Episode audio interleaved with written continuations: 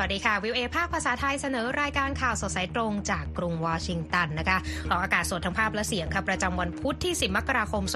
2567 ตามเวลาประเทศไทยนะคะ ซึ่งวันนี้มีดิฉันนีที่การกำลังวันร่วมด้วยคุณรัตพลอ่อนสนิท ร่วมดำเนินรายการนะคะสำหรับหัวข้อข่าวที่น่าสนใจมีดังนี้ค่ะเฮสบอลาถล่มฐานทัพอิสราเอล ตอบโต้ผู้นำทหารถูกสังหาร สภาเกาหลีใต้ผ่านกฎหมายห้ามกินและซื้อขายเนื้อสุนัข ศาลสหรัฐตั้งคำถามปมคุ้มครองทรัมป์ในคดีล้มการเลือกตั้งมาครองแต่งตั้งแกเบรียล อัตตาลเป็นนายกอายุน้อยสุดของฝรั่งเศส ส่วนสำข่าววันนี้ ชาวไต้หวันมองว่าเป็นไปได้ที่จะถูกโจมตี เร่งเตรียมตัวหากเกิดสงคราม ก่อนส่งท้ายด้วยดีทรอยต์สุดล้ำในการพัฒนาถนนไฟฟ้าชาร์จแบตให้รถ เพียงแค่ขับผ่าน รอติดตามทั้งหมดได้ในข่าวสดสายตรงจากวีโอเอสดจากกรุงวอชิงตันค่ะ ข่าวแรกวันนี้นะคะยังคงต้องเกาะติดสถานการณ์ระหว่างอิสราเอลกับกลุ่มฮามาสแต่ว่าในช่วงสัปดาห์ที่ผ่านมานะคะ ก็มีเหตุรุนแรงที่เกิดขึ้นกับกลุ่มติดอาวุธในเลบานอน วันนี้มีความคืบหน้ายังไงบ้างคะคุณรัฐพลครับกลุ่มเฮสบอลาในเลบานอนนะครับเปิดเผยในวันอังคารนะครับว่าได้ส่งโดรนลำหนึ่งนะครับไปโจมตีใส่กองทัพของอิสราเอลเพื่อตอบโต้ที่อิสราเอลนั้นสังหารผู้บัญชาการทหารระดับสูงของกลุ่มตน และรองผู้นำกลุ่มฮามาสหนึ่งวันก่อนหน้านั้นนะครับกลุ่มฮามาสระบุว่าโดนดังกล่าวนั้นมีเป้าหมายโจมตีฐานทัพอิสราเอลที่เมืองซาเฟตซึ่งอยู่ห่างจากชายแดนอิสราเอลและบานอนราว 10 กิโลเมตรนะครับ ทางด้านกองทัพอิสราเอลยืนยันว่า ได้ใช้จรวดโจมตีสกัดอากาศยานหลายลำที่บินข้ามพรมแดนมาจากเลบานอนเข้ามาทางอิสราเอล และมีอากาศยานลำหนึ่งที่ตกใส่ฐานทัพทางเหนือของอิสราเอล แต่ไม่มีรายงานผู้เสียชีวิตหรือความเสียหายร้ายแรงใดๆนะครับ ขณะที่เจ้าหน้าที่ด้านความมั่นคงรายงานว่าโดรนของอิสราเอลได้โจมตีใส่รถยนต์คันหนึ่งทางภาคใต้ของเลบานอนในวันอังคารทำให้มีผู้เสียชีวิต 3 คน หลังจากก่อนหน้านี้หนึ่งวันมีรายงานว่าอิสราเอลได้สังหารวิสซามอัลทาวิลรองผู้บัญชาการกองกำลังรัฐวาน ซึ่งเป็นหน่วยรบระดับแนวหน้าของเฮสบอลลาขณะที่เขาโดยสารไปกับรถยนต์คันหนึ่งทางภาคใต้ของเลบานอนนะครับ อัลทาวิลถือเป็นสมาชิกกลุ่มเฮสบอลลาระดับสูงที่ถูกสังหารนับตั้งแต่สงครามอิสราเอลฮามาสปะทุขึ้นเมื่อวันที่ 7 ตุลาคม ท่ามกลางความกังวลของนานาชาติว่าความขัดแย้งนี้อาจลุกลามไปยังพื้นที่อื่นในตอนออกกลางนะครับ ในวันอังคาร อิสราเอลยังคงระดมโจมตีใส่เป้าหมายกลุ่มฮามาสที่ฉนวนกาซาทั้งทางอากาศและภาคพื้นดิน โดยมุ่งเป้าไปที่ทางตอนกลางของกาซาและที่เมืองคานยูนิสทางภาคใต้ ที่ซึ่งทหารอิสราเอลระบุว่า ได้สังหารนักรบกลุ่มติดอาวุธปาเลสไตน์ไป 40 คน ประชาชนที่อาศัยอยู่ในค่ายผู้ลี้ภัยทางตอนกลางของกาซาเปิดเผยว่า กองกำลังอิสราเอลนั้นได้ใช้ปืนใหญ่โจมตี และเกิดการยิงต่อสู้กับนักรบฮามาสอย่างต่อเนื่อง ทางด้านสำนักงานเพื่อมนุษยธรรมของสหประชาชาติ ออกคำเตือนนะครับถึงผลกระทบจากความขัดแย้งครั้งนี้ โดยมีแถลงการเมื่อวันจันทร์ว่าการโจมตีที่รุนแรงขึ้นในเทปตอนกลางของกาซาและคานยูนิสทำให้มีผู้เสียชีวิตเพิ่มขึ้นอย่างรวดเร็ว และส่งผลกระทบร้ายแรงต่อพลเรือนหลายหมื่นคน ซึ่งจำนวนมากคือผู้ลี้ภัยสงครามที่เมืองกาซาซิตี้และภาคเหนือลงมาอย่างตอนกลางนะครับ สำนักงานแห่งนี้เปิดเผยได้ว่าทางการอิสราเอลปฏิเสธ ที่จะอนุญาตให้มีการขนส่งความช่วยเหลือด้านการแพทย์ฉุกเฉินเข้าไปในพื้นที่ทางเหนือของกาซาทำให้โรงพยาบาลทั้ง 5 แห่งนั้นไม่มีอุปกรณ์ หรือเครื่องมือการแพทย์เพียงพอสำหรับประชาชน ด้านเจ้าหน้าที่อิสราเอลยืนยันครับว่า การต่อสู้จะดำเนินต่อไปอีกหลายเดือน ซึ่งเป็นการกำจัดกลุ่มฮามาสออกไปจากฉนวนกาซาและยุติภัยคุกคาม ที่กลุ่มฮามาสมีต่ออิสราเอล รวมถึงการปลดปล่อยตัวประกันอีก 129 คนที่ยังถูกควบคุมตัวไว้นะครับกระทรวงสาธารณสุขของกาซาเปิดเผยว่าการโจมตีของอิสราเอลนับตั้งแต่ต้นเดือนตุลาคมทำให้มีผู้เสียชีวิตแล้วกว่า 23,200 คน และมีประชากรชาวกาซา85%จากทั้งหมด2ล้าน3แสนคนที่ต้องกลายเป็นคน ไร้ถิ่นครับคุณอธิการ ค่ะขยับมาที่ความตึงเครียดระหว่างจีนกับไต้หวันนะคะ เมื่อทางการจีนประกาศความสำเร็จ ในการยิงจรวดบรรทุกดาวเทียมสำรวจขึ้นสู่วงโคจรโลกเมื่อวันอังคารนะคะ ในขณะที่ไต้หวันนั้นประกาศเตือนภัยฉุกเฉินทั่วประเทศค่ะ โดยสื่อทางการจีนรายงานว่าจรวดบรรทุกดาวเทียมสำรวจทางวิทยาศาสตร์ที่ชื่อว่าไอสไตน์โพรบถูกยิงออกจากศูนย์อวกาศในมณฑลเสฉวนทางตะวันตกเฉียงใต้ของจีนเมื่อวันอังคาร กระทรวงกลาโหมไต้หวันประกาศเตือนภัยฉุกเฉินเมื่อช่วงบ่ายตามเวลาท้องถิ่นโดยระบุว่าเป็นขีปนาวุธที่ถูกยิงมาจากจีนข้ามน่านฟ้าไต้หวัน การยิงจรวดของจีนในวันอังคารนั้นมีขึ้นในขณะที่ไต้หวันกำลังจะมีการเลือกตั้งทั่วประเทศในอีก 4 วันข้างหน้า เพื่อเลือกประธานาธิบดีคนใหม่ และสมาชิกรัฐสภาชุดใหม่นะคะเมื่อวันจันทร์กระทรวงกลาโหมของทางการกรุงไทเปกล่าวว่าสามารถตรวจจับบอลลูนของจีน ที่ลอยเหนือช่องแคบที่กั้นระหว่างทั้งสองฝ่ายเมื่อวันอาทิตย์ โดยหนึ่งในจำนวนดังกล่าวนั้นลอยข้ามเกาะไต้หวันไป ในแถลงการที่ใช้ถ้าคำรุนแรงเมื่อวันเสาร์ค่ะทางกระทรวงกลาโหมไต้หวัน กล่าวหารัฐบาลปักกิ่งว่าคุกคามความปลอดภัยด้านการบิน และกำลังก่อสงครามจิตวิทยา ก่อนหน้าที่ไต้หวันจะจัดการเลือกตั้งครั้งสำคัญค่ะ เวลานี้รัฐบาลไต้หวันกำลังจับตาการเคลื่อนไหวของจีนทางด้านทหารและการเมืองอย่างใกล้ชิด ก่อนการเลือกตั้งประธานาธิบดีและสมาชิกสภา ที่จะมีขึ้นในวันเสาร์นี้นะคะ อีกเรื่องหนึ่งของไต้หวันนะคะที่ผ่านมาหลายสิบปีไต้หวันก็มองว่าจีนนั้นเป็นภัยคุกคามค่ะ และเมื่อการเลือกตั้งผู้นำรัฐบาลไทเปนั้นใกล้เข้ามานะคะ ประเด็นเรื่องนี้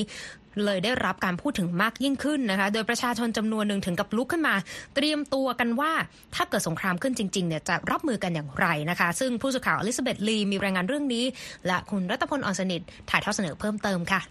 ครับการเตรียมตัวของประชาชนไต้หวันที่เกิดขึ้นนะครับมีทั้งการฝึกซ้อมใช้ปืน รวมทั้งการปฐมพยาบาล และการใช้เครื่องมือทางวิทยุด้วยนะครับ โทนี่ลูนะครับผู้ที่เคยร่วมรบในยูเครนนะฮะบอกว่าตั้งแต่เกิดสงครามรัสเซียยูเครนนั้น มีการสอนประชาชนไต้หวันนะครับ เรื่องการทหารมากขึ้นด้วย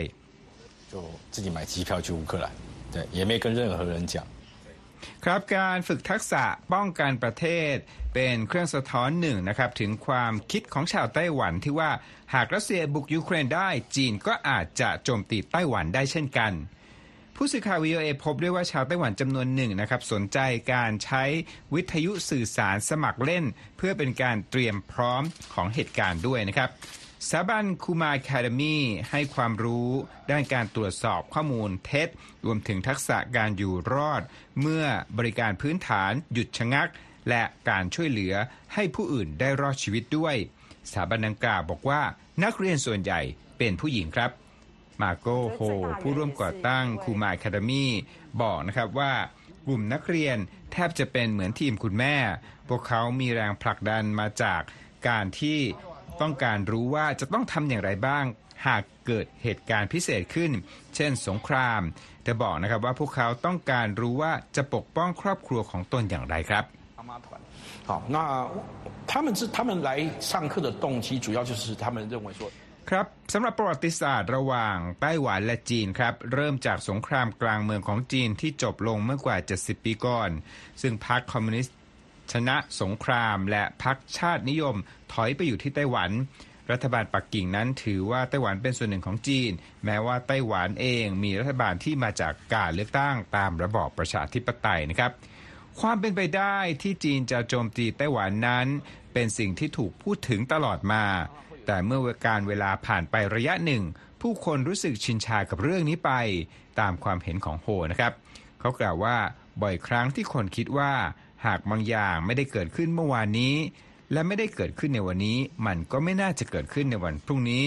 เขาบอกครับว่าความคิดนี้อันตรายมาก 常常会有一种状况，就认为说昨天没有发生的事情，今天也没有发生。 อย่างไรก็ตามนะครับ คนจำนวนมากมองว่าตั้งแต่ประธานาธิบดีสีจิ้นผิงขึ้นมาเป็นผู้นำจีน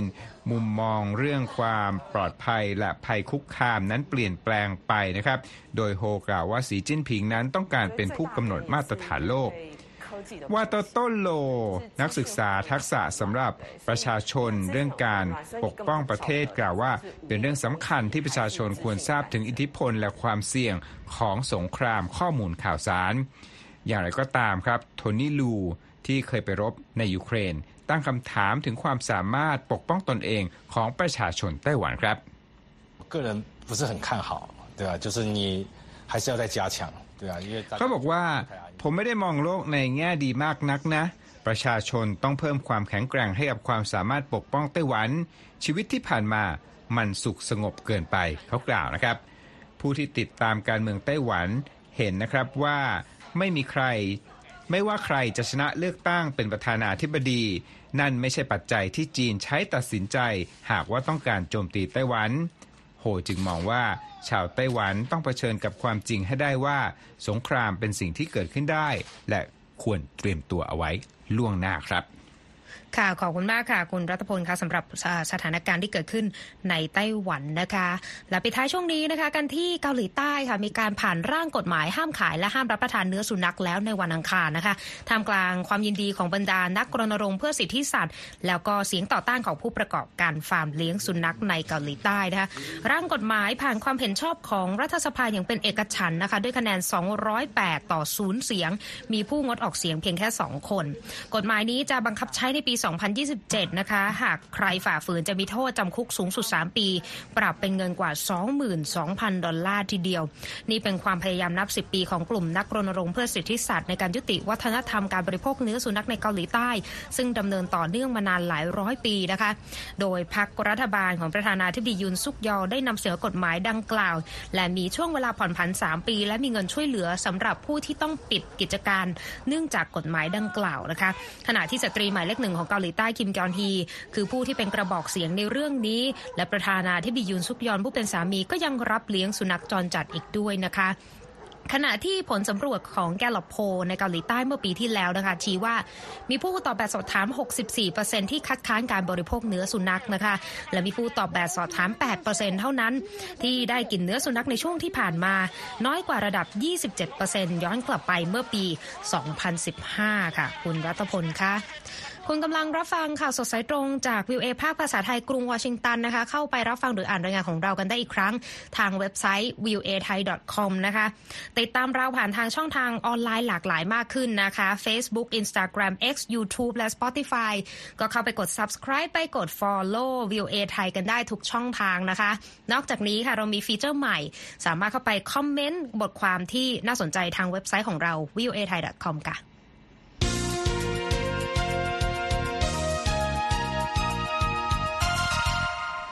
ขยับมาที่เรื่องของการเมืองสหรัฐกันบ้างนะคะ คุณรัตพลนี่ก็เป็นเอ่อประเด็นเอ่อที่เคลื่อนไหวอยู่ในกรุงวอชิงตันของเราวันนี้เหมือนคกัรับมีคืบหน้ามาเรื่อยๆ คุณอธิการค่ะศาลอุทธรณ์ในระดับรัฐบาลกลางนะครับ รับฟังข้อโต้แย้งในประเด็น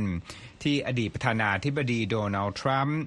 อ้างว่าสามารถได้รับการคุ้มครองจากคดีอาญาในความพยายามล้มล้างการเลือกตั้งเมื่อปี 2020พ ร้อมทั้งยังข่มขู่ว่าจะกลับมาดำเนินคดีกับโจไบเดนหากว่ากลับคืนสู่อำนาจในทำเนียบขาวได้นะครับทีมกฎหมายของอดีตผู้นำสหรัฐพยายามชี้แจง ให้ผู้พิพากษาทั้ง 3 คนนะครับว่าอดีตประธานาธิบดีทรัมป์นั้น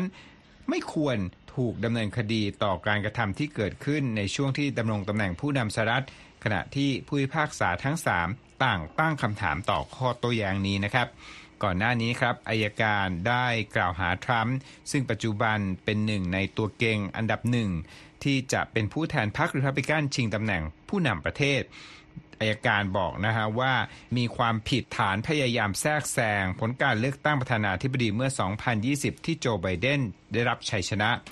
ทรัมป์นั้นให้เหตุผลว่าคดีดังกล่าวต้องถูกถอนออกไป เนื่องจากอดีตประธานาธิบดีไม่สามารถถูกดำเนินคดีอาญาจากการกระทำที่เกี่ยวข้องจากการรับผิดชอบในหน้าที่ได้ หลังจากรับฟังข้อโต้แย้งของศาลอุทธรณ์ในวันอังคาร อดีตประธานาธิบดีทรัมป์กล่าวว่าตนเป็นเหยื่อของการประหัตประหารทางการเมือง และได้เตือนถึงเหตุโกลาหลในประเทศนี้ หากว่าคดีดังกล่าวเดินหน้าต่อไป เขาบอกนะครับว่านี่คือจุดเริ่มต้นของประเด็นร้อนที่อาจจะปะทุบานปลายได้นะครับ นอกจากนี้นะครับอดีตประธานาธิบดีทรัมป์ยังได้กล่าวข่มขู่ก่อนการรับฟังการไต่สวนของตน บอกว่าอาจจะเดินหน้าดำเนินคดีกับไบเดนหากตนได้รับชัยชนะในการเลือกตั้งปลายปีนี้ โดยระบุผ่านสื่อสังคมออนไลน์ว่า หากตนไม่ได้รับการคุ้มครอง โจไบเดนก็ต้องไม่ได้รับการคุ้มครองเหมือนกัน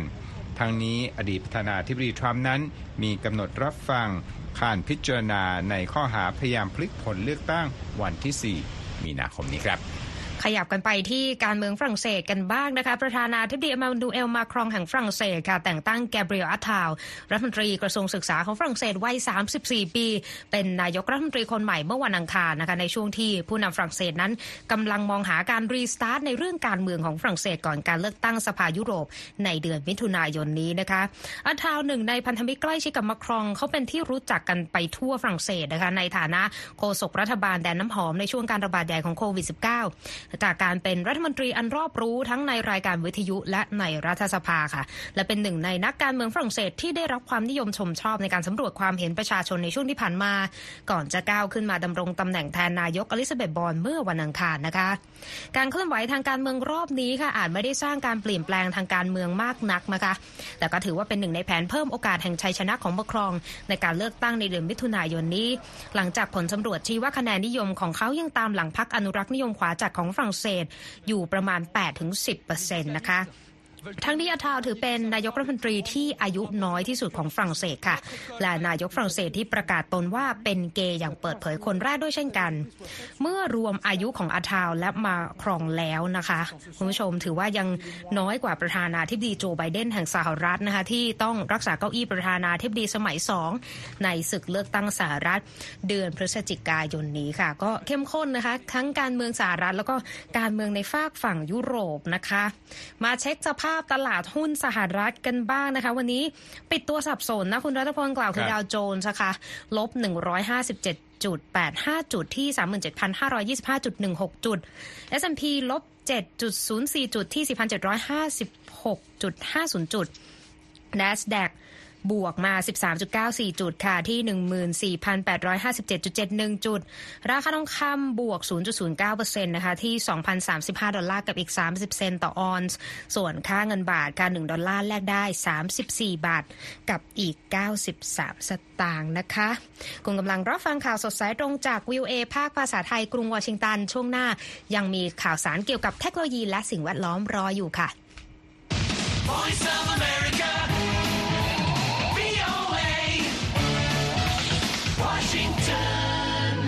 ระหว่างที่กรุงวอชิงตันกำลังเจอกับอากาศที่ค่อนข้างแปรปรวนนะคุณรัตพลแต่ว่า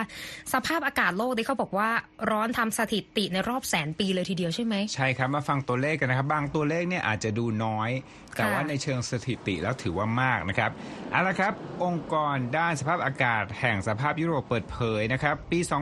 2023 ที่ผ่านมานะครับเป็นปีที่อุณหภูมิของโลกสูงสุดเท่าที่มีการบันทึกมา และอาจสูงสุดในรอบ 1 0 0 0 0แสนปีด้วยนะครับ Copernicus Climate Change Service หรือว่า C3S นะครับ ซึ่งเป็นหน่วยงานด้านบริการข้อมูลด้านสภาพอากาศแห่งสภาพยุโรป หรือ EU ระบุในวันอังคารครับว่า ในปีที่แล้วนะครับนับตั้งแต่เดือนมิถุนายนเป็นต้นมา เป็นช่วงเวลาที่อากาศร้อนที่สุดเมื่อเทียบกับช่วงเดียวกันกับในอดีต และยืนยันว่าอุณหภูมิโลกในปี 2023 สูงสุดนับตั้งแต่ปี 1850 นะครับในทางรายละเอียด อุณหภูมิเฉลี่ยของปี 2023 นั้น สูงกว่าช่วงทศวรรษที่ 1850 ถึง 1900 ที่ 1.48 องศาเซลเซียส ช่วงเวลาดังกล่าวนั้นเป็นยุคก่อนอุตสาหกรรม ที่มนุษย์เริ่มนำเชื้อเพลิงจากฟอสซิลมาเผาเป็นพลังงานจำนวนมาก และก๊าซคาร์บอนไดออกไซด์ก็ถูกปล่อยขึ้นสู่ชั้นบรรยากาศนะครับรอยเตอร์รายงานว่าปี 2023 นั้น เป็นปีที่มนุษย์ปล่อยก๊าซคาร์บอนไดออกไซด์ผ่านการเผาไหม้ถ่านหิน น้ำมันและก๊าซสูงที่สุด ไม่เพียงเท่านั้นครับ ทุกวันของปีที่แล้ว ยังมีอุณหภูมิสูงกว่ายุคก่อนอุตสาหกรรมถึง 1 องศาเซลเซียส และยังมี 2 วันในช่วงเดือนพฤศจิกายน ที่อุณหภูมิสูงกว่ายุคก่อนอุตสาหกรรม 2 องศาเซลเซียส เป็นครั้งแรกอีกด้วยนะครับ มาโลบนเทมโป ผู้อำนวยการขององค์กรดังกล่าวบอกครับว่าปี 2023 นั้นมีอุณหภูมิเฉลี่ยสูงกว่าปี 2016 ที่เคยเป็นปีที่ร้อนที่สุดถึง 0.17 องศาเซลเซียส ถือเป็นการทำลายสถิติในความเพียงของเขา บอกว่าทิ้งห่างอย่างชัดเจนนะครับ นอกเหนือจากการเปลี่ยนแปลงทางสภาพอากาศที่เกิดจากการกระทำของมนุษย์แล้ว อีกปัจจัยหนึ่งคณิตการที่ทำให้อุณหภูมิสูงขึ้นเมื่อปีที่แล้วนั้น ก็คือปรากฏการณ์เอลนิโยที่ทำให้น้ำทะเลในมหาสมุทรแปซิฟิกนั้น อุ่นขึ้นทางด้านตะวันออกนะครับ รูปธรรมของความเสียหายจากความร้อนที่เพิ่มขึ้น คือคลื่นความร้อนในจีน ในยุโรป และยังมีอุทกภัยที่เกิดขึ้นในลิเบียที่ฆ่าชีวิตคนหลายพันคน รวมทั้งไฟป่าในแคนาดาที่เลวร้ายที่สุด ในประวัติศาสตร์ด้วยครับ หลายคนอาจจะเข้าใจว่าอุณหภูมิที่สูงขึ้นเนี่ยอาจจะสะท้อนว่าทำไมอากาศในแต่ละพื้นที่ก็ร้อนไม่เหมือนกันอย่างในอเมริกาตอนนี้กำลังเจอกับความหนาว แต่นี่คือสภาพอากาศที่แปรปรวนรุนแรง ซึ่งส่งผลกระทบให้เกิดมหันตภัยทางธรรมชาติต่างๆ ที่เกิดขึ้นในช่วงที่ผ่านมานั่นเองนะคะ แต่ว่าที่สหรัฐตอนนี้กำลังรับมือกับพายุฤดูหนาวลูกใหญ่ค่ะพัดเข้าตอนกลางของสหรัฐเมื่อคืนวันจันทร์ คาดว่าจะทำให้เกิดหิมะสูงหลายนิ้วปกคลุมในหลายรัฐนะคะ ขณะที่ทางการท้องถิ่นสั่งปิดโรงเรียน และหน่วยงานรัฐบาลในหลายพื้นที่แล้วค่ะ โดยสำนักงานสภาพภูมิอากาศแห่งชาติสหรัฐคาดการณ์ค่ะว่าจะมีหิมะหนาราว 20-30 เซนติเมตรปกคลุมตั้งแต่ตอนใต้ของโคโลราโด ไปจนถึงตอนบนของมิชิแกน ติดชายแดนแคนาดา ครอบคลุมพื้นที่ของแคนซัสเนบราสกาไอโอวามิสซูรีและอิลลินอยนะคะ ในวันจันทร์มีหิมะตกราว 19 เซนติเมตรในรัฐแคนซัสค่ะและคาดว่าจะมีหิมะหนาปกคลุมทางหลวงในรัฐแคนซัสและเนบราสกาเป็นระยะทางยาวไปจนถึงรัฐโคโลราโดนะคะทำให้ทางการต้องปิดการสัญจรบางส่วนบนถนน Interstate 80 และ 70 เนื่องจากสภาพการเดินทางที่เป็นอันตรายนะคะ หลายเมืองในตอนกลางประเทศค่ะ รวมทั้งเนบรัสกาและมิสซูรีสั่งปิดทำการของหน่วยงานรัฐบาลส่วนท้องถิ่นชั่วคราวไปแล้วนะคะ ที่เมืองแมดิสันรัฐวิสคอนซินทางและทางตะวันตกเฉียงเหนือของอิลลินอยส์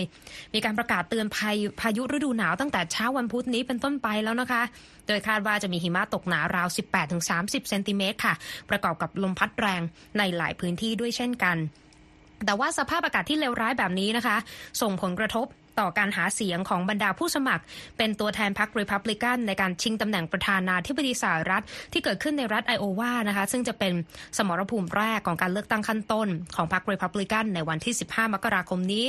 หลังจากที่มีพยากรณ์ค่ะว่าหลายพื้นที่จะมีหิมะหนาและอากาศเย็นจัด ที่ระดับติดลบ 18 องศาเซลเซียสทีเดียวนะคะ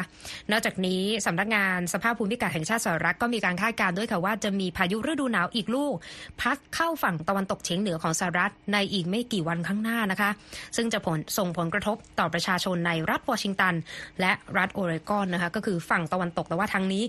ยังไม่เจอสภาพอากาศที่แปรปรวนเท่าไหร่นอกจากเจอฝนตกปล่อยๆ ในกรุงวอชิงตันนะคะคุณรัชพลคะ เกี่ยวเนื่องกับเรื่องเทคโนโลยีกันบ้างค่ะ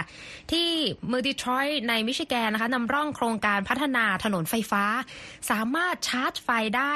ในขณะที่รถขับเคลื่อนผ่านไปถนนด้วยพลังงานไฟฟ้าด้วยนะคะเป็นไอเดียที่น่าสนใจทีเดียวและคุณคมสันสินทาวิบุญชัยนำรายงานจาก AP มาถ่ายทอดเสนอค่ะ บนถนนทางตะวันตกของตัวเมืองดีทรอยต์ทีมงานของบริษัทอิเล็กทริออนได้ติดตั้งอุปกรณ์ชาร์จ แบบไร้สายสำหรับรถยนต์ไฟฟ้า เพียงแค่นำรถมาอยู่เหนือถนนเส้นนี้ อุปกรณ์ที่ฝังอยู่ข้างใต้ก็จะทำงานชาร์จไฟฟ้าให้กับพาหนะ โดยนับเป็นถนนสายแรกในสหรัฐสิ่งที่ฝังอยู่ใต้ถนนเส้นนี้คือขดลวดแม่เหล็กไฟฟ้าทองแดงที่สามารถผลิตสนามแม่เหล็ก เมื่อผ่านนะที่ติดตั้งเครื่องรับขับผ่าน เคลื่อนตัวช้าๆ หรือแม้กระทั่งจอดอยู่กับที่ อุปกรณ์นี้ก็จะสามารถทำการเพิ่มพลังงานไฟฟ้าให้กับแบตเตอรี่ของรถยนต์ ข้อมูลจากกรมการขนส่งของรัฐมิชิแกนระบุว่ากำลังทดสอบเทคโนโลยีดังกล่าว เป็นระยะทางราวหนึ่งใน 4 ของถนนสายที่ 14 และคาดว่าจะเปิดให้บริการสำหรับบุคคลทั่วไปในช่วงไม่กี่ปีข้างหน้าการสาธิตความก้าวหน้าครั้งนี้ถูกจัดขึ้นที่ชุมชนสตาร์ทอัพล้ำสมัยมิชิแกนเซ็นทรัลศูนย์กลางสำหรับเทคโนโลยีขั้นสูง และโครงการเพื่อตอบสนองต่ออุตสาหกรรมยานยนต์ ในพื้นที่ย่านนี้บริษัท Ford Motor ยังได้ปรับใช้สถานีรถไฟมิชิแกนเซ็นทรัลที่เลิกใช้งานไปแล้วสำหรับเป็นพื้นที่พัฒนารถยนต์ไร้คนขับบริษัท Electreon คือผู้พัฒนาเทคโนโลยีการชาร์จไร้สายสำหรับรถยนต์ไฟฟ้าจากประเทศอิสราเอล ซึ่งได้ประกาศโครงการนำร่องในรัฐมิชิแกนปี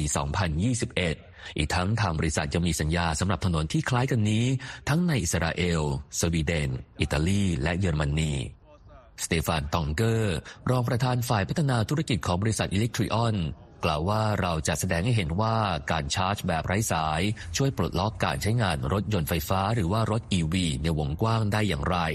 ซึ่งรวมถึงข้อจำกัดต่างๆ ทั้งระยะทาง ระบบแผงไฟฟ้า ขนาดและค่าใช้จ่ายของแบตเตอรี่ ตองเกอร์ยังชี้ว่าโครงการนี้เป็นการปูทางไปสู่อนาคตของการเดินทางแบบปลอดมลพิษ โดยที่รถยนต์ไฟฟ้าจะนับเป็นสิ่งปกติ ไม่ใช่สิ่งที่พิเศษใด ๆอุปกรณ์ใต้พื้นจะทำงานก็ต่อเมื่อยานพาหนะที่ติดตั้งตัวรับสัญญาณผ่านไปเท่านั้น ตัวแทนจากบริษัทอิเล็กทริออนยืนยันว่า เทคโนโลยีถ่ายโอนกระแสไฟฟ้าผ่านสนามแม่เหล็กเพื่อชาร์จแบตเตอรี่ของรถยนต์ มีความปลอดภัยต่อคนเดินเท้า ผู้ขับขี่และสัตว์ต่างๆ บนท้องถนน ครงการขนส่งของรัฐมิชิแกนและบริษัทอิเล็กทริออนได้ทำสัญญาเป็นระยะเวลา 5 ปี ในการพัฒนาระบบถนนไฟฟ้า ภาครัฐคาดว่าจะเปิดประมูลเพื่อปรับปรุงถนนมิชิแกนอเวนิวบางส่วน และจะติดตั้งเทคโนโลยีการชาร์จไร้สาย ฝ่ายบริหารของรัฐบาลไบเดนได้จัดทำแผนติดตั้งสถานีชาร์จ รถยนต์ไฟฟ้าจำนวนครึ่งล้านแห่ง อันเป็นเป้าหมายพัฒนาด้านโครงสร้างพื้นฐาน เพื่อตอบสนองต่อความนิยมรถยนต์ไฟฟ้าที่มีมากขึ้นในสหรัฐ แม้ว่าจะยังไม่มีการเปิดเผยแผนการสร้างรายได้ของอุปกรณ์การชาร์จไร้สายสำหรับรถยนต์ในรัฐมิชิแกนนะครับ แต่ทางบริษัทอิเล็กทริออนเผยว่า เทคโนโลยีนี้มีความฉลาด สามารถระบุตัวผู้ใช้งานได้อย่างแม่นยำ และจะนำไปสู่การเก็บค่าบริการได้ในท้ายที่สุด ผมคมสันศรีธนะวิบุญชัย VOA รายงาน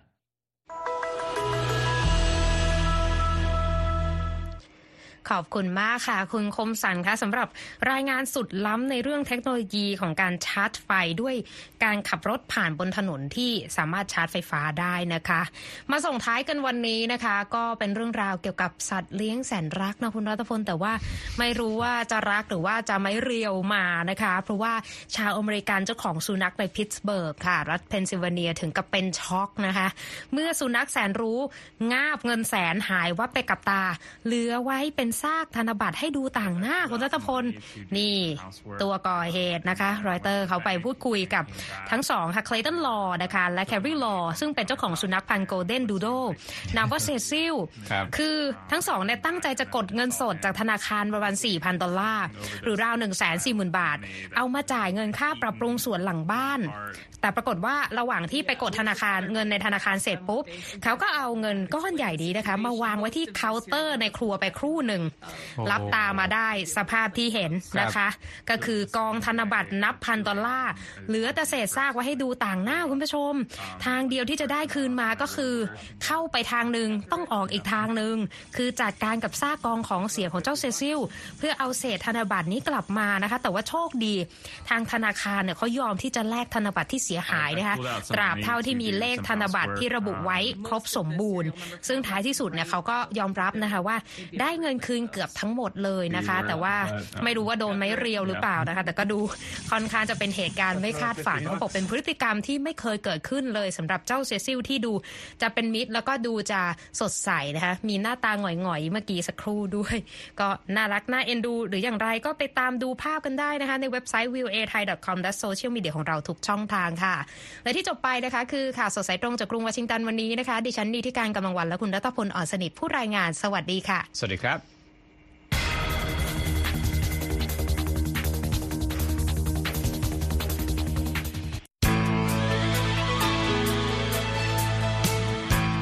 ครับ และที่จบไปเป็นรายการจาก VOA ภาคภาษาไทย รายงานสดส่งตรงจากกรุงวอชิงตันประเทศสหรัฐ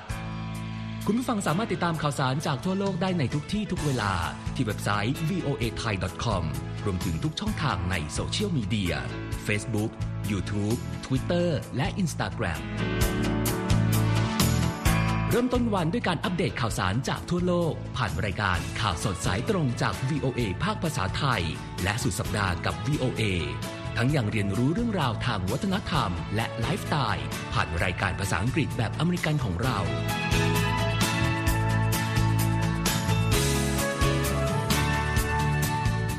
ติดตามความเคลื่อนไหวในประเทศสหรัฐ การเมืองอเมริกัน พร้อมเข้าใจที่มาที่ไปของเหตุการณ์สำคัญ รวมถึงข่าวต่างประเทศ จากแหล่งข่าวที่เชื่อถือได้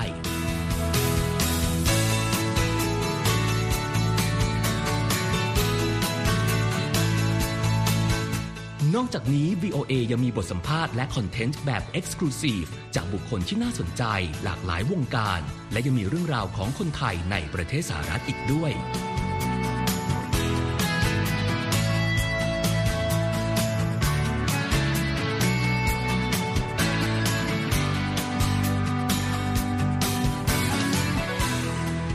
คุณนะครับที่ให้ VOA ไทยเป็นส่วนหนึ่งในการติดตามข่าวสารสาระและเกร็ดความรู้ของคุณ จากรายการต่างๆ ที่เรามุ่งมั่นนำเสนอ เพื่อความเที่ยงตรง ทันเหตุการณ์ และมีประโยชน์ในทุกๆวัน